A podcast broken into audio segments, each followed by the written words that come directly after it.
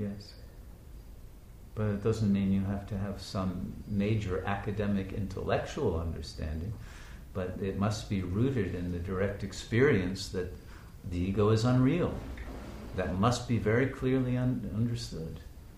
And what the ego is that you are dissolving and being done with, and what freedom is. And, and the choice to live in freedom must be made totally consciously, or it won't happen. Okay. And another question on that is um, what came up in, in the young adults group this week of putting, and it's come up often, but putting words to the tears that arise in, in certain moments because something you mentioned earlier that the eye never cries. Mm-hmm. And so um, like, I'm wondering why why do words have to be put to the tears or Because otherwise you're a dumb animal. Uh, okay They are expressing thoughts, and to the extent you're not aware of the thoughts and why you're crying, you can't stop crying. You have to see that the thought that the crying is based on is an illusion. And then say, Well, I don't buy that illusion. I'm not some pitiful creature who can't get out of the paper bag of misery that I'm stuck in. That's bullshit, and I won't deceive myself anymore. And you rip through it and you're free. But you have to know it, and you have to be able to think it. And then say, I'm done, and then you don't need to have any more thoughts about it. It's finished. And then live in the present. But get to the present.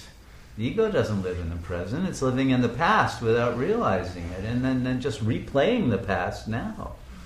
You're not seeing people for who they are now. You're superimposing filters from the past and crying about it. As if something is happening now causing your tears. It's not. You're crying about something that happened 20, 30 years ago. You got to know that and put it into words and then say, I'm done. I live in the present. The Present is beautiful. Then you're free. There won't be anything but tears of joy.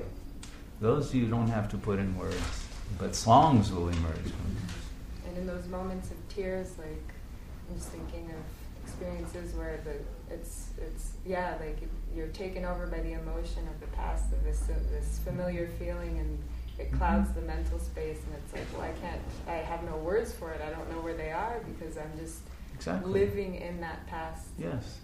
and so how to separate from that in that moment Realize you don't want it anymore.